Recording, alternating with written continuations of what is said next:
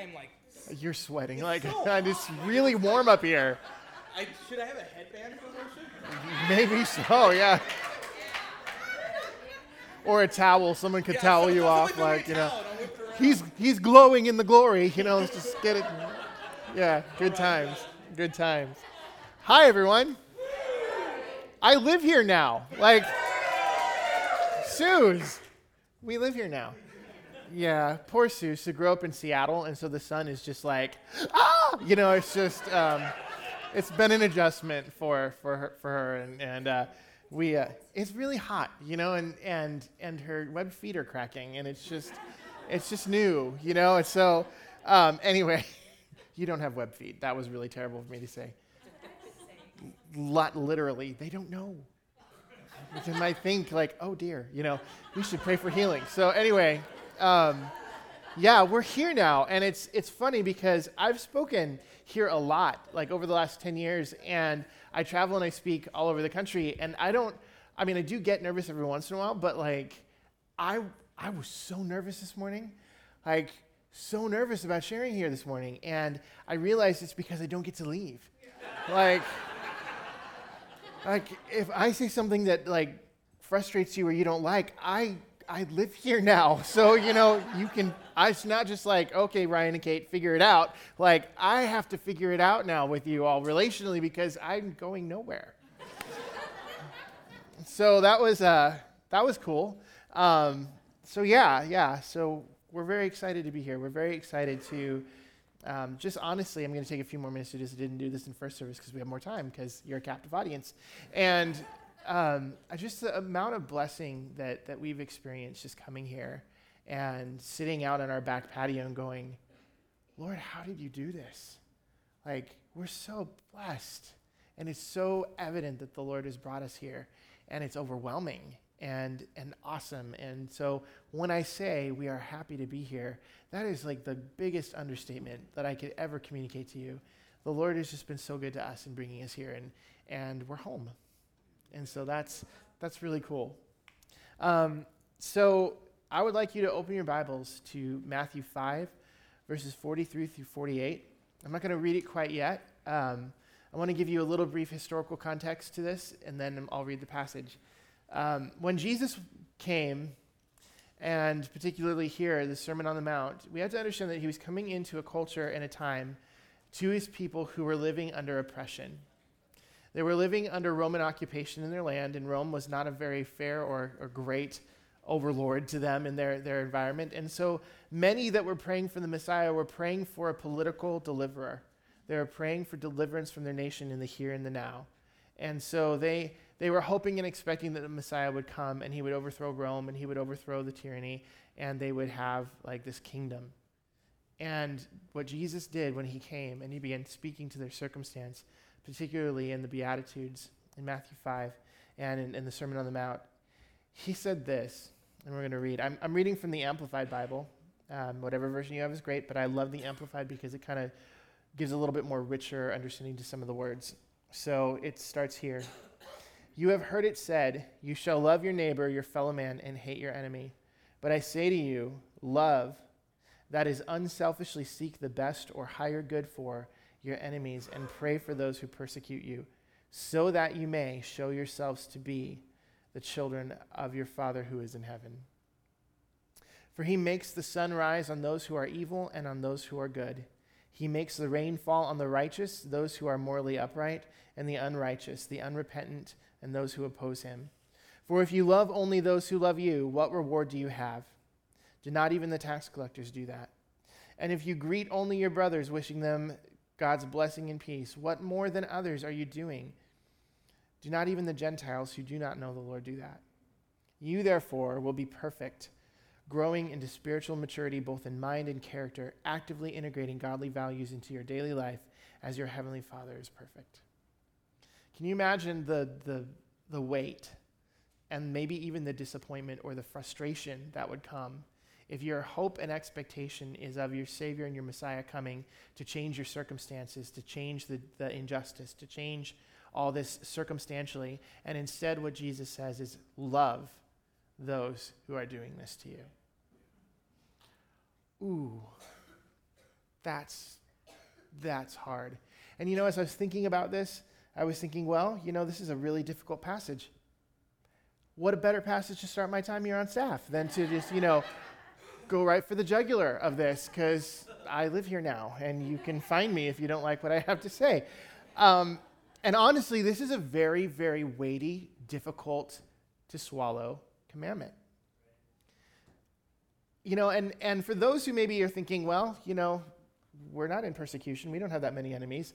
That, you know, I imagine that there's different perspectives on this because as I travel the country in different uh, genres of the, the different areas of the body of Christ, there are some who are convinced that we are absolutely in tyranny in the United States of America and no persecution is any worse than Obama. So, just so that you can know, I'm not talking about that this morning. I'm not going there um, because there are deeper, richer things for us to hear in this than that. Um, but if you are of the other persuasion where you don't really see that as persecution, you just see it as an annoyance, okay, let's go there for a bit. Um, the idea of having an enemy and having persecution, we need to expand our understanding of this because the words mean more than we think. I want to define the word enemy for a minute. An enemy is a person who feels hatred for or fosters harmful designs against or engages, engages in antagonistic activities against another individual. Engages in antagonistic activities.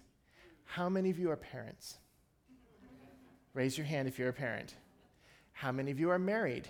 Raise your hand. How many of you have a sibling? You have enemies. we, you know, the, the, the context of the word enemy doesn't have to be an enemy as far as an enemy that is like out there, over there, an oppressing force. It can simply be the reality that we are relational beings and we are walking out our, our discipleship, and sometimes our humanity and our flesh get the better of us, correct? And so, one of the chief symptoms of the fall of our flesh is selfishness, correct? How many of you have been selfish this week? Okay, so maybe maybe you've forgotten how this works with me. Um, when I ask a question that is clearly true for everybody, we're all going to participate and raise our hands. So we're going to try that again. How many of you have been selfish this week at one point? Or thank you very much. We're on board. You know, I go and I speak on sexuality. You don't think I'll call you out for that? Yeah, I'm going to call you out for that. So, um, when we are existing in a selfish manner, we often, our feeling of entitlement, our feeling of rights, rub up against one another. And quite honestly, there's no better way to describe it than antagonistic. Because when we are seeking ourself over the other person, that's going to be in conflict with one another. You want to talk about enemy, we can talk circumstantially. If you're married, you know what I'm talking about. When you have those moments where one person doesn't agree with the other, and do you know what I mean? Oh, no, it's just us, babe. It's just us. you know, a long time ago, well, raise your hands, you know, come on. A long time ago, Susan and I worked out that we'd do paper, rock, scissors to resolve this because, you know, love wasn't working, so paper, rock, scissors did. But, um, but the reality is, is when you run into these things, we can get into an antagonistic attitude towards one another, and we get offended and we get hurt. And the hardest thing to do in those moments is to love. Let's talk about the word persecution, because we define enemies, and now we all know we have them. Circumstantially, momentarily, but they're there and they're real. Persecution. To persecute is to pursue with harassing or oppressive treatment, or to demonstrate hostility and ill treatment, or synonyms to the word are oppress, abuse, victimize, ill treat, mistreat, maltreat, torment, torture, harass, hound, plague, badger, intimidate, pick on, pester, bother, bully, or terrorize. We've experienced persecution. Maybe not in the grand scheme of your life is in, at stake, but we have all experienced someone picking on us, someone bullying us, someone intimidating us, someone speaking mistreatment or, or mistreating us or abuse. We've all experienced one level of this or another, correct? So, when we expand the meaning here, we have to contend with the, the, the commandment of the Lord of what he is saying to us. Basically, is this you've heard it said, love your neighbor, basically, those that are peaceable and loving towards you and agree with everything that you agree with. Boy, that's so hard to love those people. But I say to you, love those who are annoying the crap out of you. I'm sorry. I said crap. I said it again. I'm sorry. I'm, I can't leave, and now I'm here, and I have to deal with it. Love those who are not thinking of your interests, but thinking of their own. Love those who actually, in their selfishness and in their humanity, are harming you with their decisions. Love them. And you know what? I think it bears defining love a bit. So in your Bibles, go to 1 Corinthians chapter 13. I heard someone go, oh. Um, so many of us in the church know 1 Corinthians chapter 13 because if you've ever been to a Christian wedding, chances are you've heard this, this verse. Some of us even have like needlepoint or some sort of artwork with 1 Corinthians 13 on our wall. And again, I'm going to read this from the Amplified because I just, I love it. Starting at verse 4 Love endures with patience and serenity. Love is kind and thoughtful and is not jealous or envious. Love does not brag and it is not proud or arrogant. It is not rude. It is not self seeking. It is not provoked or, or, overly sensitive and easily angered. It does not take into account a wrong endured. I want to pause there for a second. Just because we're, we're being honest, it's family, we can be honest. How many of you ever rehearsed a conversation back over in your head how you wish it would have gone? and then I'd say this. That's not good meditation, guys. That's, that's, that's really keeping an account of a wrong. In fact, you are accounting it over and over and over again and that's really just like a, a, a cry or a heart for vengeance. It does not rejoice in injustice, but rejoices with the truth when right and truth prevail. Love bears all things, regardless of what comes. Love believes all things, looking for the best in each one. It hopes all things, remaining steadfast during difficult times, and endures all things without weakening. Love never fails, it never fades nor ends. And this is particularly important for us. But as for prophecies, they will pass away, and as for tongues, they will cease. As for the gift of special knowledge, it will pass. For we know in part and we prophesy in part, for our knowledge is fragmented and incomplete. But when that which is complete and perfect comes, that which is incomplete and partial will pass away. For when I was a child, I talked like a child, and I thought like a child, I reasoned like a child. When I became a man, I did away with childish things. For now, in this time of imperfection, we see in a mirror dimly a blurred reflection, a riddle, and an enigma. But then, when the time of perfection comes, we will see reality face to face. Now I know in part just fragments, but then I will know fully, just as I have been fully known by God. And now there remain these three faith, abiding trust in God and his promises, hope, confident expectation of eternal salvation, and love, unselfish love for others growing out of God's love for me.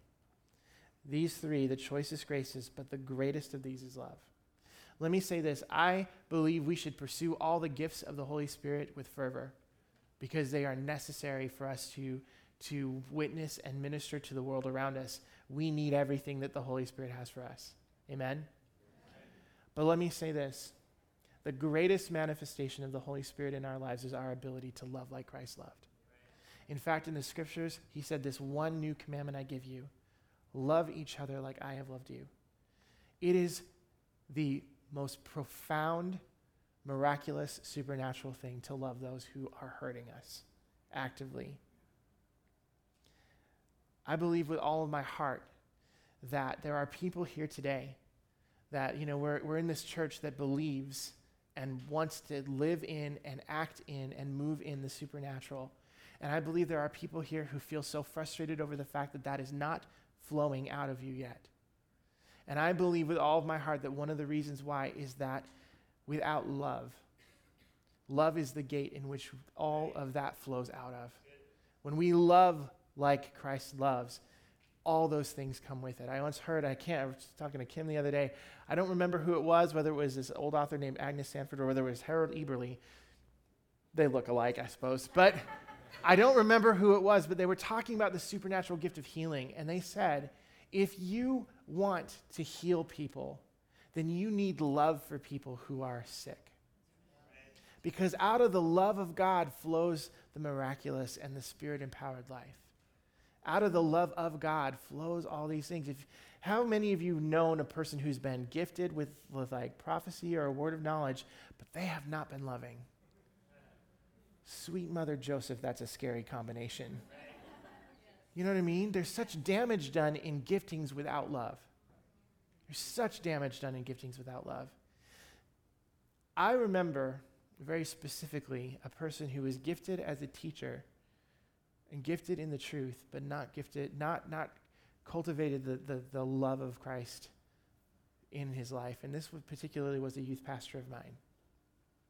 I remember the day I was 14 years old and I was sitting in his van in the parking lot of my high school. And I'd just been through a whole lot in my life. I'd come to the realization of a lot of abuse and a lot of injustice and a lot of pain and neglect in my life. And I was sitting in this van at my lunch break, just pouring out my heart to him and crying and saying, I, I'm having a really hard time. I'm having a really, really hard time forgiving, forgiving these people that have done this to me. And he looked at me and he said, Then you're not Christ's.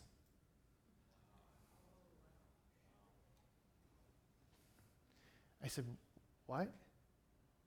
He said, God has told us to forgive and love those who persecute us.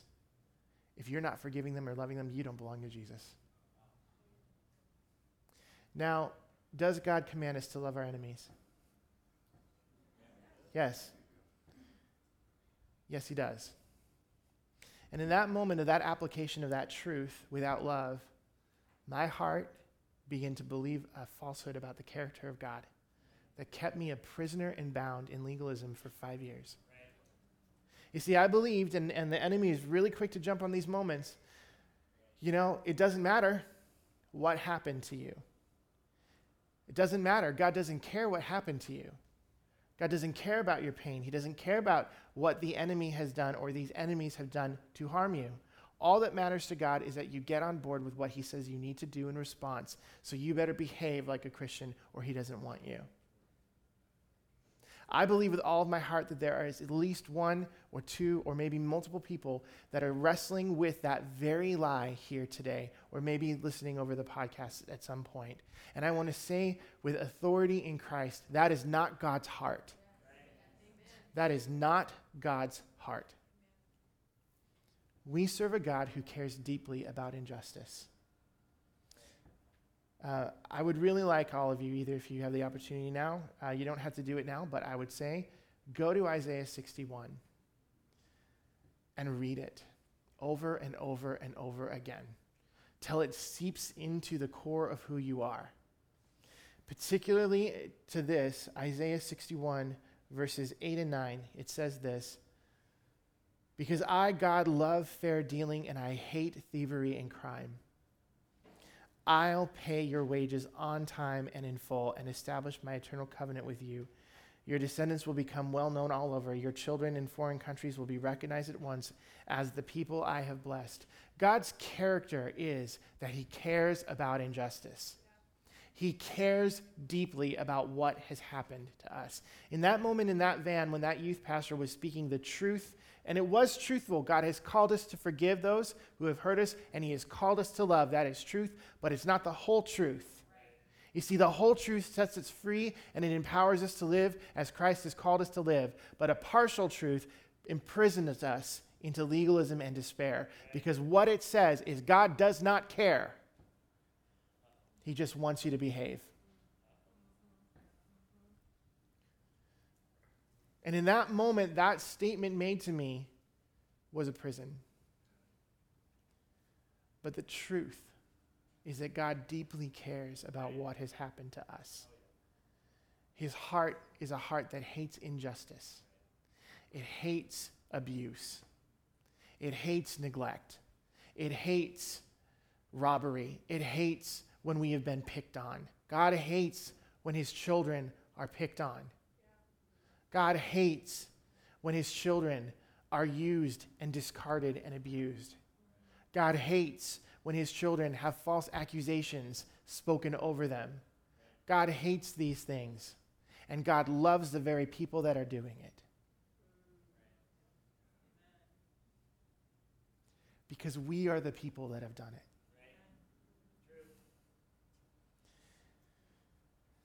You know, when, when we properly apply God's character to this, who He is, what His heart is for us, then we begin to get His heart downloaded into us. You see, it's, it's not that we are loving our enemies because, you know, it's a strict behavioral commandment.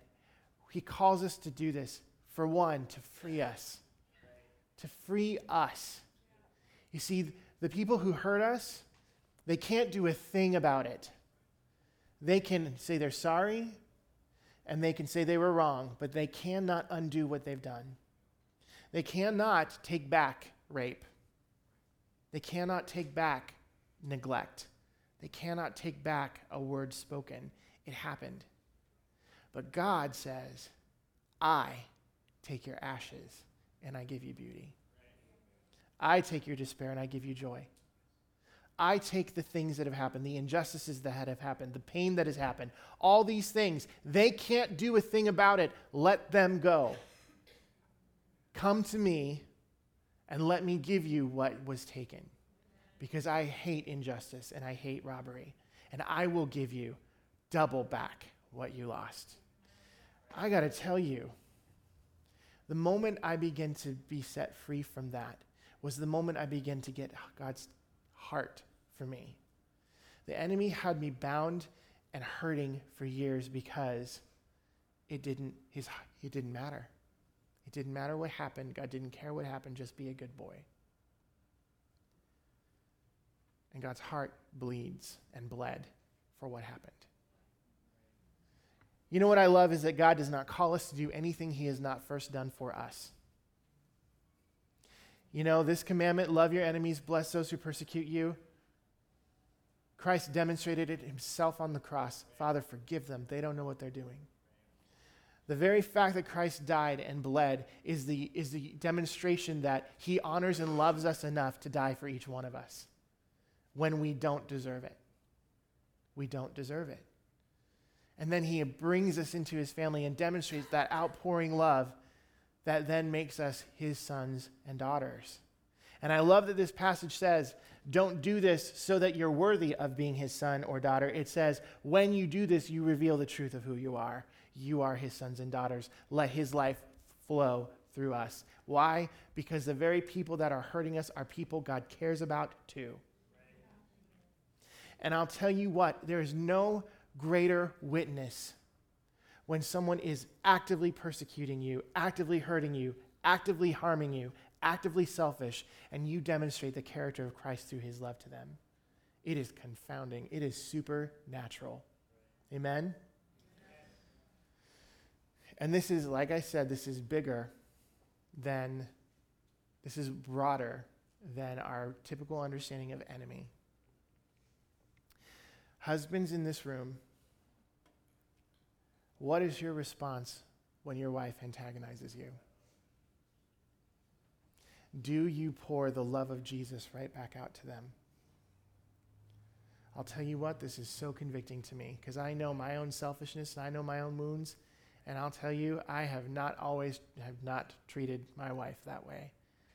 And it is a humbling thing to realize Christ has called us to demonstrate his love in those moments. Parents, parents in the room. There's, there is a parent in this room. Look at me being foursquare and charismatic. Look, I got a word of knowledge. Yay, I live here now. there is a parent in this room that is feeling condemned over the fact that you are you are bearing some animosity and hatred towards your child. And you feel worthless and you feel like a failure because your child's behavior is antagonizing you and you are, you are viewing them as an enemy. And your response to them has been informed by that. And I want to tell you, Christ forgives you, and He gives you the power and the grace to love that kid with every bit of love and mercy and grace and supernatural power that He has loved you. Do not be condemned.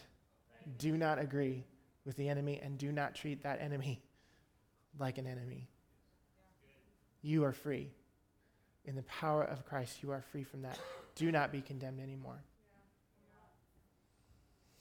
When I was preparing this, I was at Starbucks because you need caffeine. Um, and I was sitting there, and and uh, and I felt like the Lord He gave me a picture, and which is like cool, because I'm Foursquare now. Um,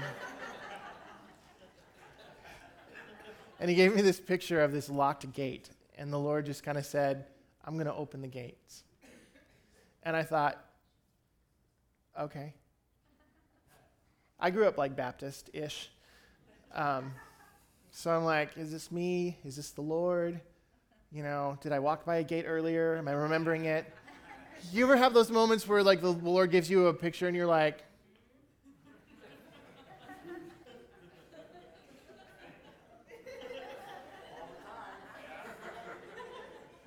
Let's just test this out. Okay. All right, Lord, there's a gate.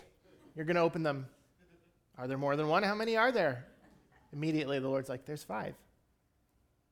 Am I looking at my hand? Am I, you know, is this what? Because it's sometimes there's just it's just faith to say, okay, there's five. Lord, what are they? And the Lord very clearly and specifically spoke five things to me that I believe He wants to break open the gates. And there are people here today that are locked up because of these things. And I'm going to speak to the first one. The first one is abuse. There are people here who have been sexually abused, physically abused, emotionally abused, spiritually abused, abused in any which way, shape, or form. And because of that, that pain and that anger and that despair, you have been locked in a prison. And Christ wants to knock that gate down. And he wants to free you with the reality that he loves you and your pain mattered. And that he is the one who can restore you. And you need to you need to let Him do that and begin to bless those who have hurt you. No more do you need to be a prisoner and locked up. God has so much for you, and that gate needs to be knocked down so that His love can flow through you. The second is neglect. You know, abuse can sometimes be rationalized. People are jerks. You know, people get angry, people get drunk, people do things, and you can understand, well, they're evil. But when someone who is supposed to love you and supposed to care for you simply is indifferent and doesn't, that is really difficult to understand. And there's a specific wound that comes with neglect. And we begin to believe wrong things about the heart of God, who would put these people in our life who were supposed to love us and they don't. And that we begin taking on something about the heart of God in that. And there are people here that are locked up because you've been neglected. And let me tell you, that is not God's heart for you. And we need to be free of that. Injustice is the next one he spoke clearly to me. And you know, some of us are just born with an inflated need for justice. My dad told me that the first words out of my mouth were, That's not fair. You know, have you ever met those people that are like, That piece of steak is not as big as yours? That's me. I like steak. I mean, but but you know what I mean? Where injustice is, some people just like, ah, it's all right. And it just rolls off their back. And for others, there is a slight or a promotion you didn't get or or a dispute where you weren't represented fairly or someone made an accusation against you and no matter how much you tried to defend yourself don't you hate it when you know there's a false accusation and when you begin to defend yourself someone says you're being defensive because you're a jerk. You know, it's like, and it's that feeling of if I don't defend myself, who will? And let me tell you right now, God is our defender. Some of us in this room are locked up in injustice because we feel like we have to defend ourselves. We can't. We can't. God is our defender. He is the just judge. And when we've been ripped off, when we've been mistreated, we cannot manufacture justice for ourselves. Only the just judge can. And judgment says, justice says, it's not fairness. Fairness says we all get treated the same. I don't want to get treated the same. I want justice. I want my justice. You see, I got ripped off of a lot, and I don't want your life. I want God's compensation for me. It's different. And we have a God who loves us specifically, and he brings justice to us. Double than what we lost. Some of you here have had injustice, and God wants to free you of that so that his love can flow because it's no longer your responsibility or even your need to try to get justice for yourself. The fourth is worthlessness. Some of us here have been so neglected, so abused, so hurt that you begin to believe that you have no value or worth. And it has kept you locked because why would God use you to manifest His presence in this world when no one cared and no one cares? Maybe you don't have any talents or giftings, or you just don't feel worthy or worthwhile or valuable in the body. And let me tell you, that is a lie from the pit of hell. Every one of us have value. Every one of us. And it doesn't matter. It does not, let me, re, let me say this differently. It makes no difference how we've been wounded, what our education is, where things have gone wrong in our lives. 19 years ago, I was a broken, abused homosexual, and today I'm a pastor and a father and a husband because it doesn't make a difference what happened. And it doesn't make a difference what our struggle is. It doesn't make a difference because He speaks value and He transforms us, regardless of what happened. Some of you believe your life is unchangeable and therefore you have no worth. And that is a lie. And it is time to let that gate fall down.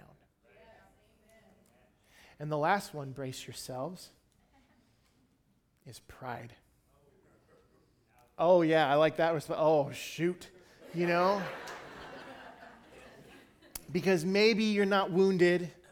Maybe you're functional. Maybe you're operating in your giftings. But dang it, if you don't harbor self righteousness about the people that have wronged you or the ways you've been mistreated, and you repeat in your head, well, at least I'm better than.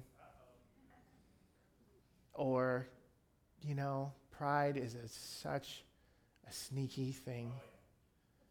And it keeps us locked up and it keeps us from being able to really be a vessel for which the love of God flows. We cannot afford pride. I love what Ryan said about being poor in spirit, where we recognize we are utterly dependent, utterly dependent on the, on, on the Lord. Everything good comes from Him, every good and perfect gift, all of our righteousness, all of what we can do is just simply an outpouring of what He decides to do in and through us. And praise God, it doesn't matter who we are, it matters who He is. So let's get pride out of the way.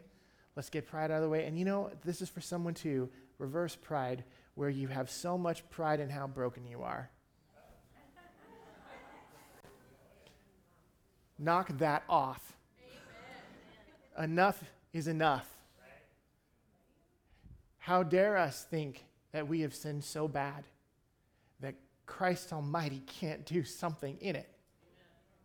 How dare us think we're too old? How dare us think we're too young? How dare us think that we are too uneducated or too educated or whatever it is that we put in front of our disqualification because it's pride? Enough is enough. Enough is enough. Do you want to see your life, your relationships, this world, this church, everything around us transform? Do you want to see God manifesting his power in ways that are just ridiculous? Do you want to see people that you go, How on earth did you come to know Jesus? Because you are too messy. Do you want to see that happen? The love, the love of God pouring out of us supernaturally. That is what it is. Now, this is what we're going to do. I'm going to ask you to close your eyes and bow your heads. And we're going to pray. And we're going to ask the Lord, by His Holy Spirit, to come and to speak to our hearts what is the gate that is locked in me. And as He responds to you, which I believe, because the heart of God is not that any of us would be bound or prisoner, as He responds to your heart, simply stand because he's revealing the gate.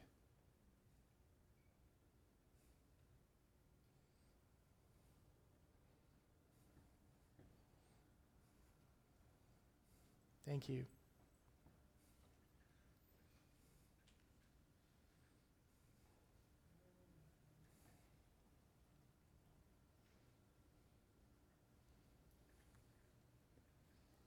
Thank you. Thank you, Lord.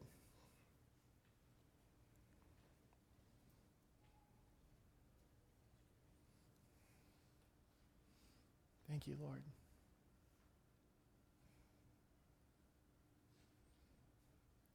Because we're a family and because there's absolutely no shame here and there's no condemnation, let's open our eyes. And if you are around someone, there's a lot of people responding to this.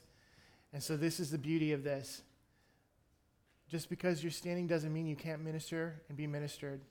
So, let's just wrap our arms, put our hands on each other and bear one another's burdens as we pray over this.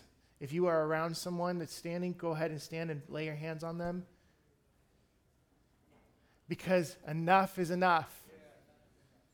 Because the gates are coming down. Lord, I pray a blessing, the blessing of Isaiah 61 over each one of my brothers and sisters here, those who stood and those who were afraid to stand, those listening online. It doesn't matter that you're not in this room because the Spirit is everywhere, and where the Spirit of the Lord is, there is freedom. Lord, we pray the blessing of Isaiah 61 over each one here. For the things long devastated, Lord God, you will rebuild on top of ruins you will restore to greater and better places, Lord God, better structures, better examples, Lord God. You rebuild your splendor on the rubble. Lord, for despair, you give joy. And so, Lord, right now I speak specifically to an individual who is sexually abused, and you feel dirty, and you feel ashamed, and you feel damaged. And right now, those ashes fall. And may the Spirit of the Lord touch you right now. And like pure, clean, fresh water, wash the defilement of that off. You are clean. And may you now be joyful in the fact that you do not have to seek justice because the Lord is just and he will bring this to you. For those in the room, Lord God, that are, that are wrestling with pride, I pronounce over you the forgiveness and grace and tenderness of Jesus. May you see his eyes looking at you, not with condemnation, but with love and mercy and acceptance as you humble yourself. He speaks the word over you. Those who humble themselves, I will exalt.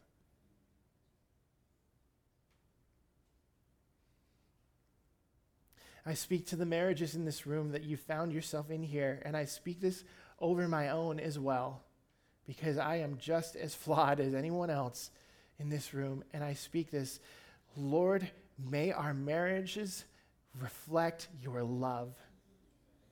May at each moment where we have the opportunity to disagree or harbor an offense, Lord God, may we feel and cooperate with your spirit moving in us to love first. May we respond in love and tenderness and mercy and kindness. May we throw away any record of wrong. May we believe the best in our spouses. May we hear their hearts and not the words that are coming out of their mouth because Satan manipulates those and he manipulates our ears. May we hear hearts, not necessarily words, and may we respond in love. Lord, I speak to those who have coworkers that are driving them crazy. And I pray that your spirit of kindness comes and flows out of my brothers and sisters here. I pray a supernatural impartation of your love flowing through us. I pray, blessing, Lord, that, that in all the places where injustice has settled in our hearts, that your justice will flow, that we will dance upon injustice, that we will return in with for those places of injustice, Lord God, we will, we will pour back blessing and honor and favor back to people. That those who try to harm us will be overwhelmed by the fact that we are so life giving and kind in response. Lord, may you supernaturally change our reactions that we display Christ. Lord, I speak to worthlessness right now, and I say in the name of Jesus, you have no place in the hearts and lives of those who belong to our King. And right now, Lord God, I pray you give a vision. There's a, there's a person in here who is so wrapped in worthlessness. Lord God, we speak to that and say, May the Spirit of God rebuke you, worthlessness. May you be gone. And Lord, give this woman a picture of her value to you. And Lord God, may you ignite in her an outpouring of love that she will find her place and her right function now that she knows her value. Lord, we're fed up. We're fed up with not representing you. We're fed up with not reflecting you. We're fed up with having our our negative, our carnal, our, our fleshly and dysfunctional reactions. And Lord, you have afforded better for us by your Spirit. We don't have to try to strive because you have already placed this in us. Lord God, manifest this in us.